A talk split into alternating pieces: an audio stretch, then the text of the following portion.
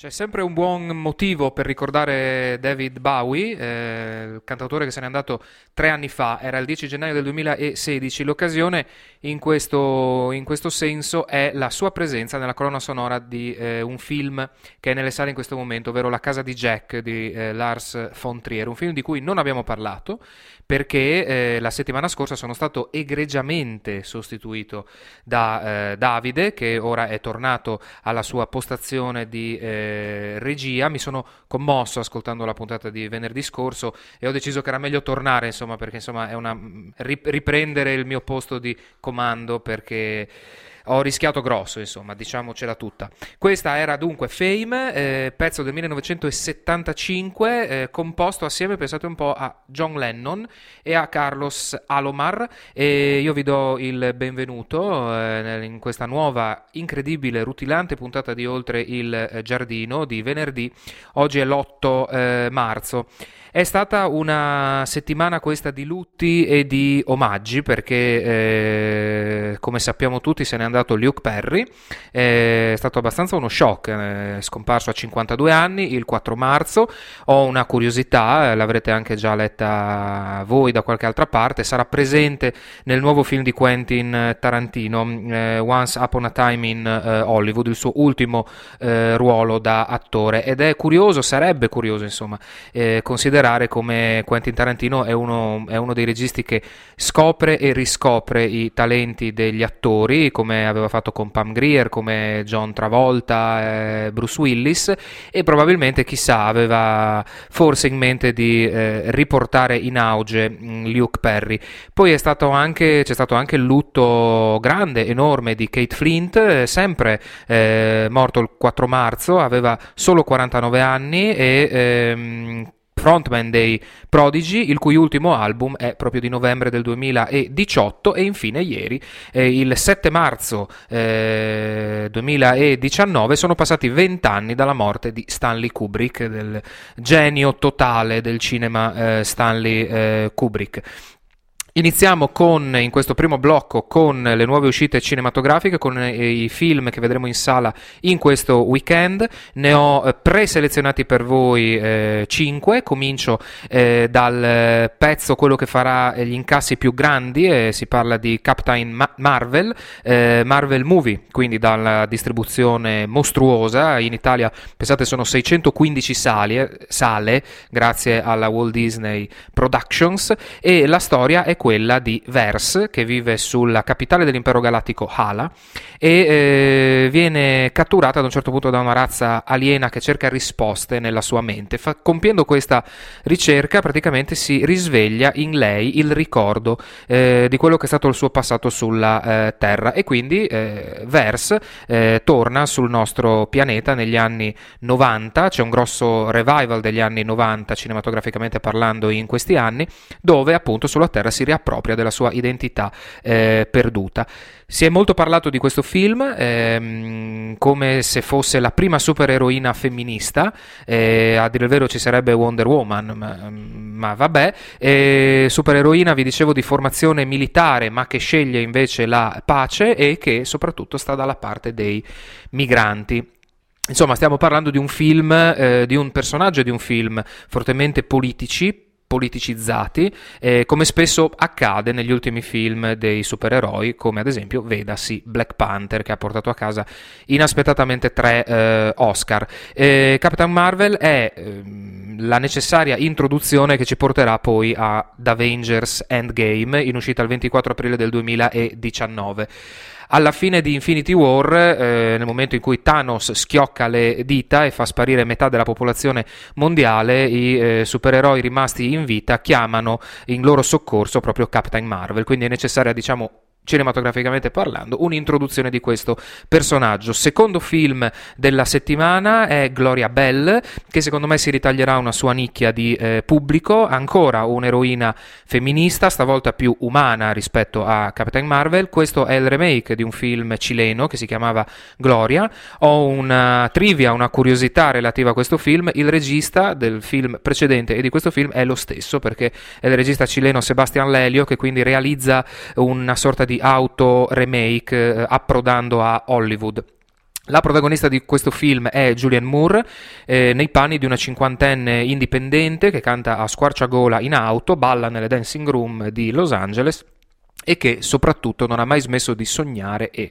amare. È un film fortemente voluto da Julianne Moore che si è innamorata a quanto pare del, dell'opera originale cilena ed è diventata quindi anche produttrice esecutiva di questo eh, rifacimento. Un film che diciamo ribalta lo eh, stereotipo femminile proposto al eh, cinema. Ehm, film numero 3 eh, invece è eh, un film che si chiama Cocaine, eh, la vera di White Boy Rick, è un film di cui abbiamo già molto parlato qualche mese fa, perché eh, ne abbiamo parlato attorno a settembre-ottobre, perché in America ha avuto un discreto successo di pubblico. Eh, la storia è quella vera di Richard Wershe, non so se si pronunci così, che negli anni 80 divenne il più giovane informatore dell'FBI all'età di 14 anni. Venne poi scaricato dall'FBI a 17 anni e per sopravvivere divenne, eh, curioso ma vero, un trafficante di eh, cocaina e venne poi arrestato nel 1900 1987, venendo condannato tra l'altro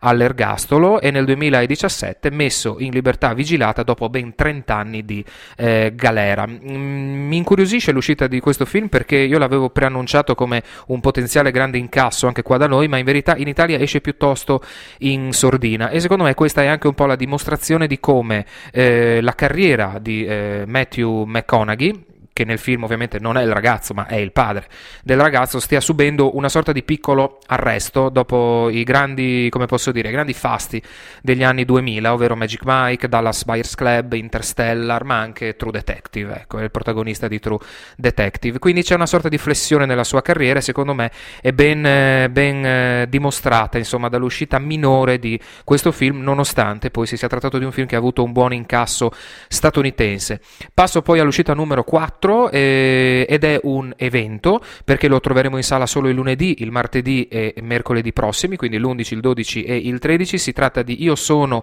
Diabolic ed è una docufiction. Eh, come dice il titolo stesso, un'operazione che omaggia il, il mitico e mitologico personaggio dei fumetti nato nel 1962 grazie alle sorelle Giussani. E la storia insomma quella del ladro gentiluomo dell'immaginaria cittadina di Clairville. Io sono cresciuto leggendo due cose Diabolic e Dylan Dog. E quindi insomma eh, mi incuriosisce tutto sommato andare a guardare questo, questo film ehm, anche, anche, perché ha una storia particolare perché di che cosa si narra in questa docufiction? Si narra del disegnatore numero uno del numero uno del fumetto numero uno eh, di nome Angelo Zarcone che dopo aver disegnato quelle tavole è sparito nel nulla e eh, quindi eh, si cerca di costruire in, questa, in questo mockumentary documentary con, con degli innesti di finzione si cerca di costruire insomma un po' un'indagine, una sorta di giallo di noir per andare a caccia poi di Angelo Zarcone che aveva consegnato quelle bellissime tavole poi sparendo totalmente nel eh, nulla. Un occhio infine anche, dobbiamo farlo sempre più spesso, cercherò di farlo praticamente ogni settimana a Netflix, perché eh, Netflix ormai sforna degli originali senza soluzione di continuità e eh, stavolta vi parlo di High Flying Bird, eh, che a dire vero è sulla piattaforma dall'8 di febbraio, mi era inizialmente, eh, era inizialmente sfuggito dai miei eh, radar. È interessante perché? Perché è il nuovo film di Steven Soderbergh, eh, che è quello di Erin Brockovich, del, della saga degli Ocean, quindi Oceans 11, 12, 13, di Magic Mike, torniamo quindi a parlare di Magic Mike, e il suo ultimo film precedentemente era stato La truffa dei eh, Logan. Curiosità nella curiosità, High Flying Bird è girato con un iPhone e, eh, come il precedente, come uno dei precedenti film di Soderbergh, ovvero Unsane, e quindi è eh, una sorta di eh, sfida al cinema eh, tradizionale. La storia qual è? La trama qual è? È la, quella di un agente sportivo che lancia una promessa del basket, ma gettandolo poi in una fosca eh, trattativa, in una trattativa a tinte cupe. Anche in questo caso, visto che Netflix sforna in continuazione film, se ne è parlato inizialmente poco, poi il film ha preso eh, piede, perché eh, ha avuto un, un, inaspettato poi, insomma, riscontro, ci si è resi conto insomma, che la qualità filmica è, è, era ed è eh, superiore alle eh, aspettative.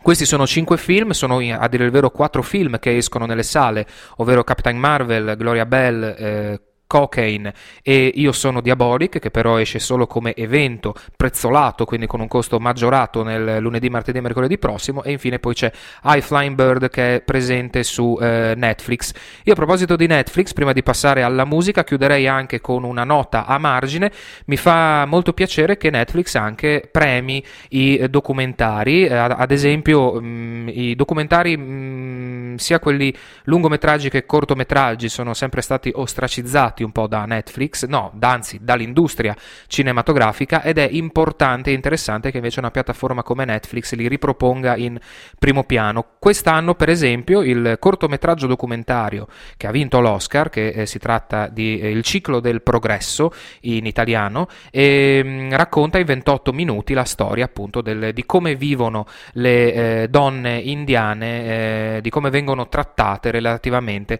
al ciclo proprio mestruale, quindi come viene, come vengono, come viene intesa la, eh, il loro ciclo mensilmente sia dagli uomini che da loro stesse, quindi una sorta di eh, costruzione dell'informazione, di recupero culturale, insomma, in eh, riassunto in 28 minuti che sono davvero molto molto interessanti, molto molto validi. E, ehm, come, come, mi capita spesso di fare, ho parlato molto e eh, quindi io darei voce eh, per i prossimi 3-4 minuti alla musica, eh, come ha già detto Davide la settimana scorsa, a me piace collegarmi ad una canzone presente eh, in settimana o comunque ad un film, scusatemi, presente in eh, settimana o di cui comunque ho parlato, questa volta lo faccio desumendo una traccia da Gloria Bell e nello specifico facendovi ascoltare per la voce di Laura Branningham il brano Gloria.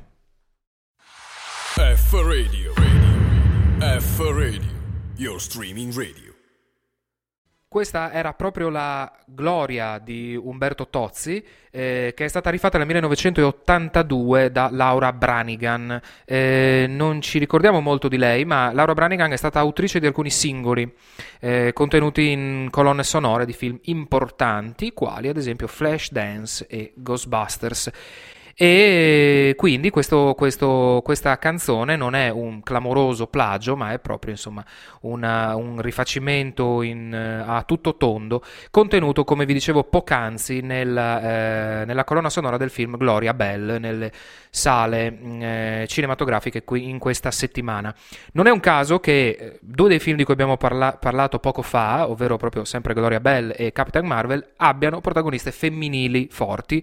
che da un certo punto di vista ribaltano un po' i ruoli precostituiti, perché la distribuzione italiana cavalca l'onda eh, della giornata internazionale della eh, donna, volgarmente detta festa della donna. Eh, un evento che ehm, da un certo punto di vista nell'idea di combattere il sessismo porta spesso, diventa anzi spesso a sua volta sessista, come dimostra ad esempio la polemica social di questi giorni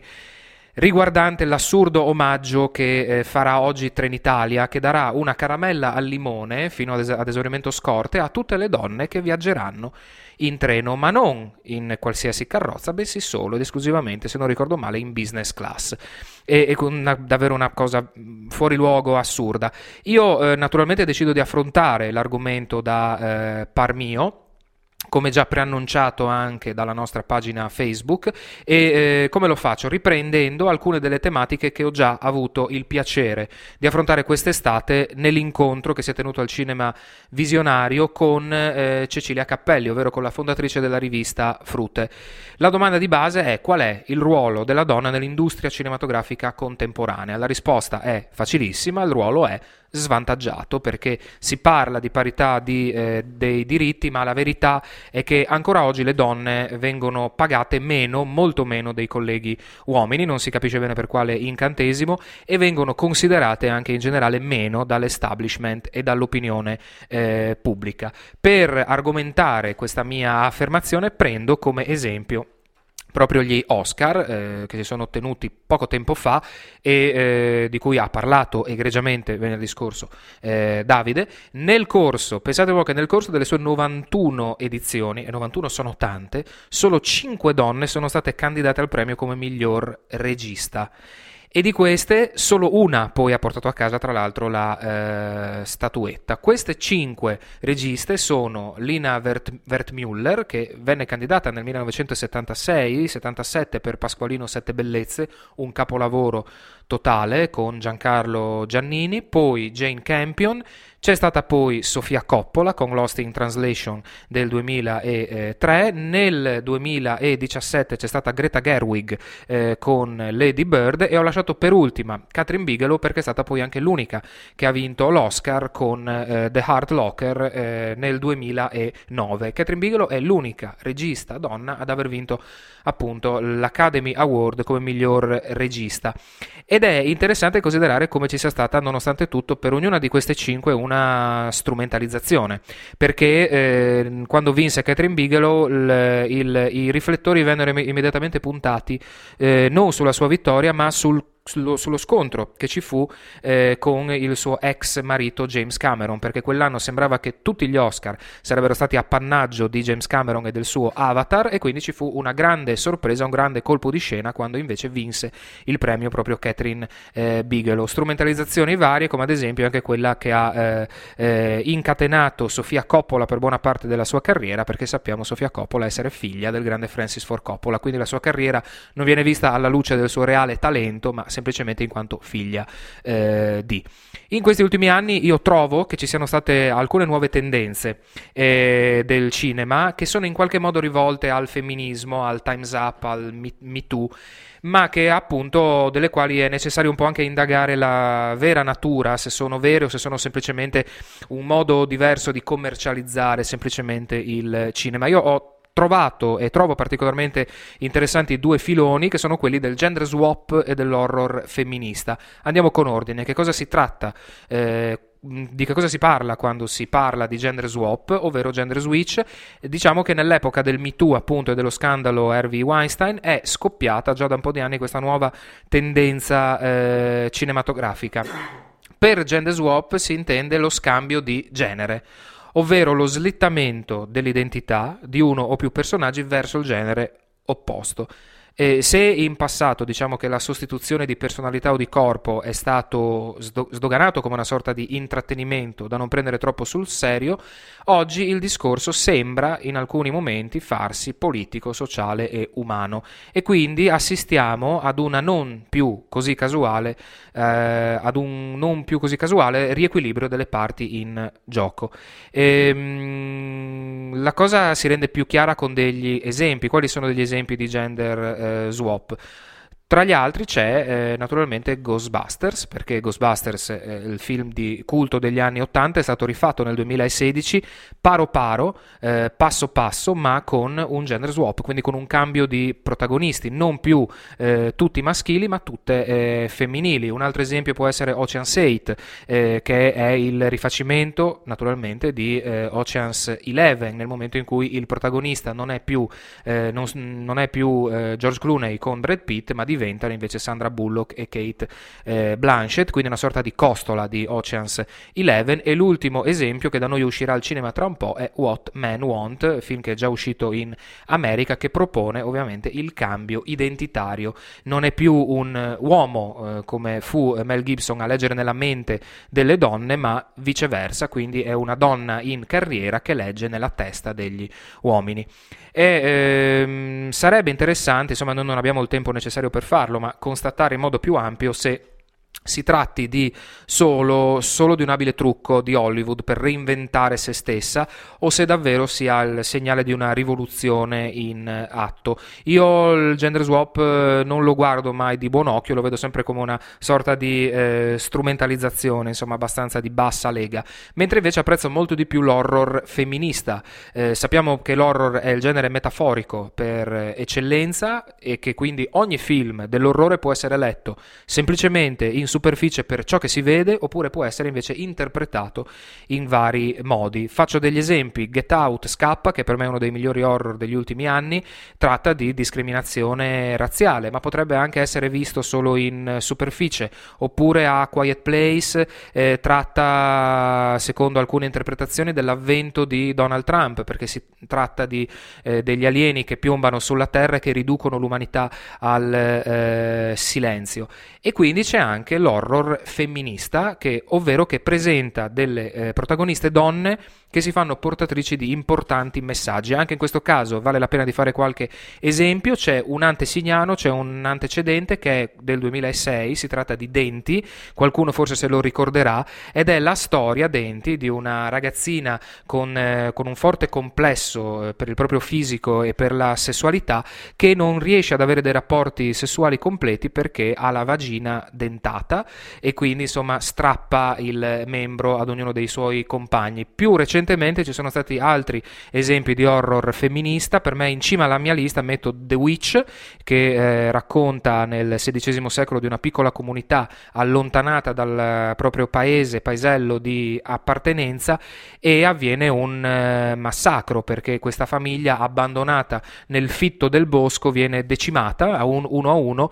e resta in gioco, sembra restare in gioco la protagonista poi eh, femminile eh, che si muove a metà insomma tra vittimismo, eh, tra eh, vittima cioè di un sacrificio e tra invece tra colei che perpetra e compie questo sacrificio in una sorta di sabba eh, demoniaco. Ma potrei citare anche It Follows, in cui, eh, che è la solita storia di eh, un gruppo di ragazzi che eh, si ritrova in una situazione in cui non dovrebbe ritrovarsi. in verità la storia poi racconta di una sorta di eh, malanno di germe che si trasmette da persona in persona e a risolvere tutta questa situazione non sarà come sempre il belloccio di turno, ma sarà invece la protagonista femminile e ultimissimo esempio, ultimo anche in ordine temporale per quanto mi riguarda perché l'ho visto da poco, il film franco-romeno Row eh, Grave che racconta invece del cannibalismo, quindi del, della, eh, della, donna che fagocita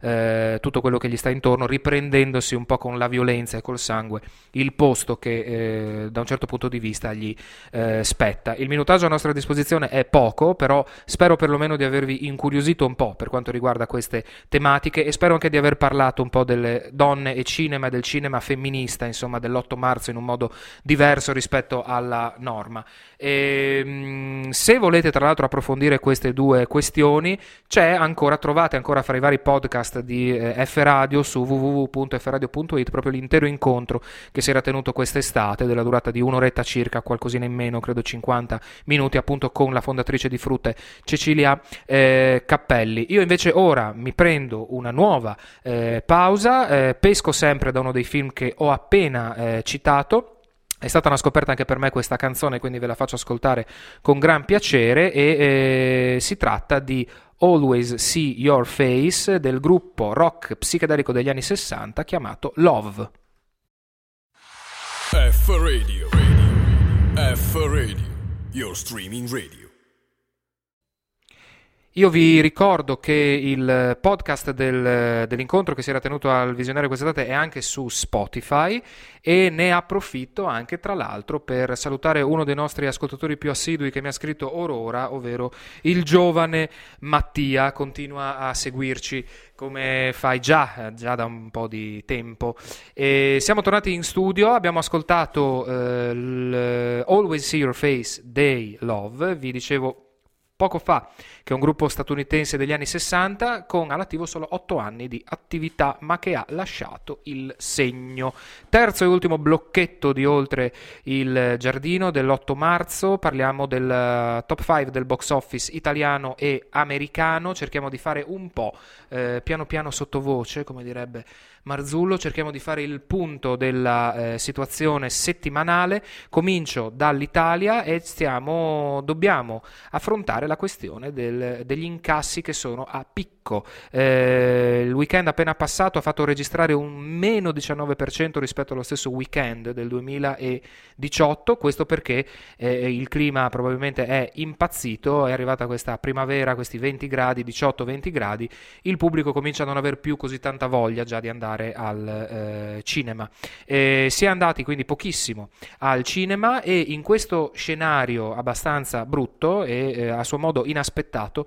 brilla un film evento che è rimasto in sala solo per tre giorni e su cui nessuno avrebbe poi puntato nulla, che troveremo poi alla prima posizione, ma ne parleremo dopo, vi lascio con questa suspense. Ehm, noto, guardando le eh, posizioni della classifica, che modalità aereo e Clint Eastwood, quindi The Mule, il Corriere, hanno esaurito quasi definitivamente la, la loro spinta,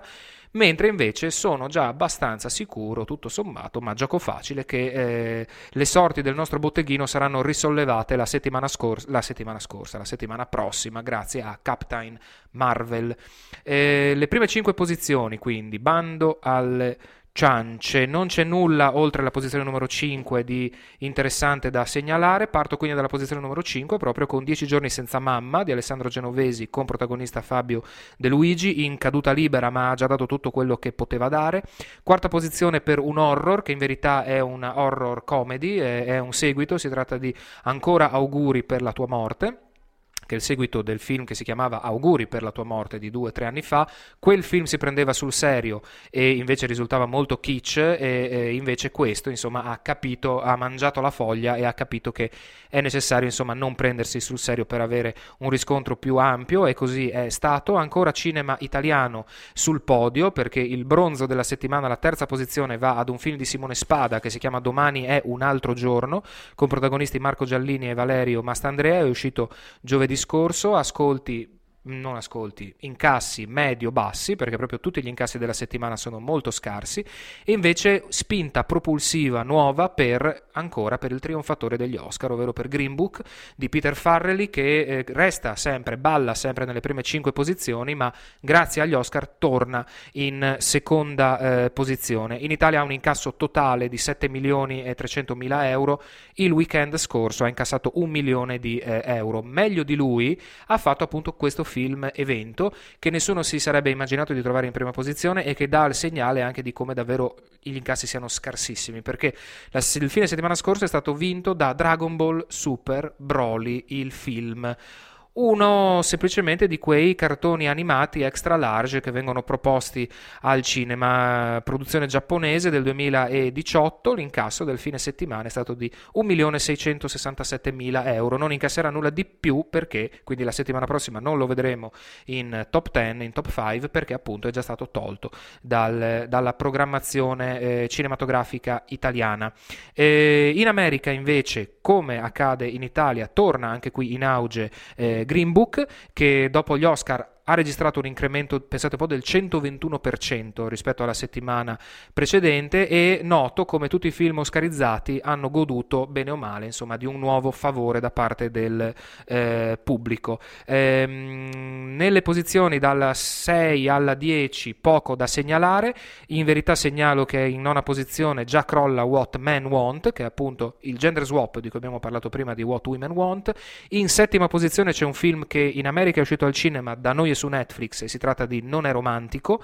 che è un'anticommedia romantica eh, con protagonista Rebel Wilson e finalmente arriviamo alle prime 5 posizioni. Posto numero 5 per Green Book, anche in America, incasso totale di 75 milioni di dollari. Quarta posizione per The Lego Movie 2, che tutto sommato ha raccolto meno di quanto abbia eh, seminato. Posizione numero 3 per un film che da noi non ha avuto successo, e in America invece sì, ovvero Alita, Angelo della battaglia di Robert Rodriguez prodotto da James Cameron, il James Cameron di Avatar, e finalmente arriviamo alle prime due posizioni. In seconda posizione abbiamo un film che non sapevo fino a ieri sera che cosa fosse, Tyler Perry's Madea Film Funeral. Eh, un, un, Tyler Perry è uno di quei fenomeni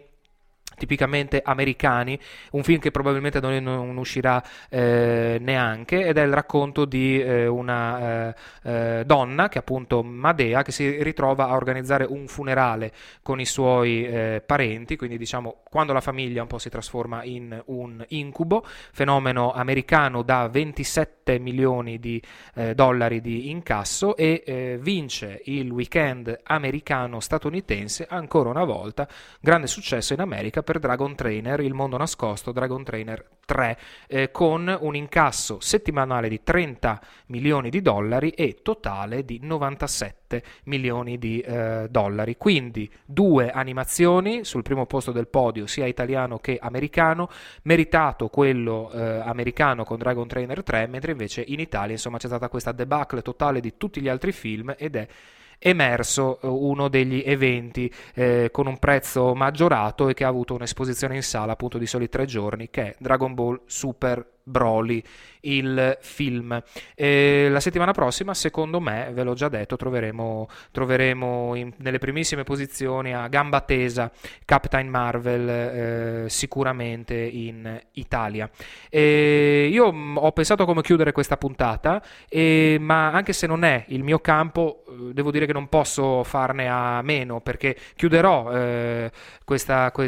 episodio di Oltre il Giardino con i The Prodigy perché la mia ribellione adolescenziale ha coinciso con i Prodigy, con l'album uh, The Fat of the Land e anche con il System of a Down. E quindi insomma la notizia della morte di Kate Flint mi ha molto colpito, mi ha colpito anche quella di Luke Perry, eh, però mi ha colpito anche molto quella di Kate Flint, anche sapendo poi come è avvenuta, sapendo cioè che l'artista ha deciso di porre fine alla sua vita impiccandosi eh, a causa di una separazione amorosa, quindi dramma nel eh, dramma. Ehm, la canzone che vi farò sentire, la traccia che vi farò sentire in chiusura è Smack My Beach Up. Perché? Perché mi piace e perché ricordo che il video nel 1997 fece un certo scandalo, e talmente tanto che ancora oggi è difficile trovare il video originale su eh, internet, eh, perché raccontava di una soggettiva, di un personaggio che andava in giro all'interno di una festa e che ad un certo punto insomma non si sapeva fino alla fine chi fosse questo protagonista e alla fine del video si guardava in uno specchio ed era eh, sorprendentemente appunto una ragazza e non un ragazzo come ci si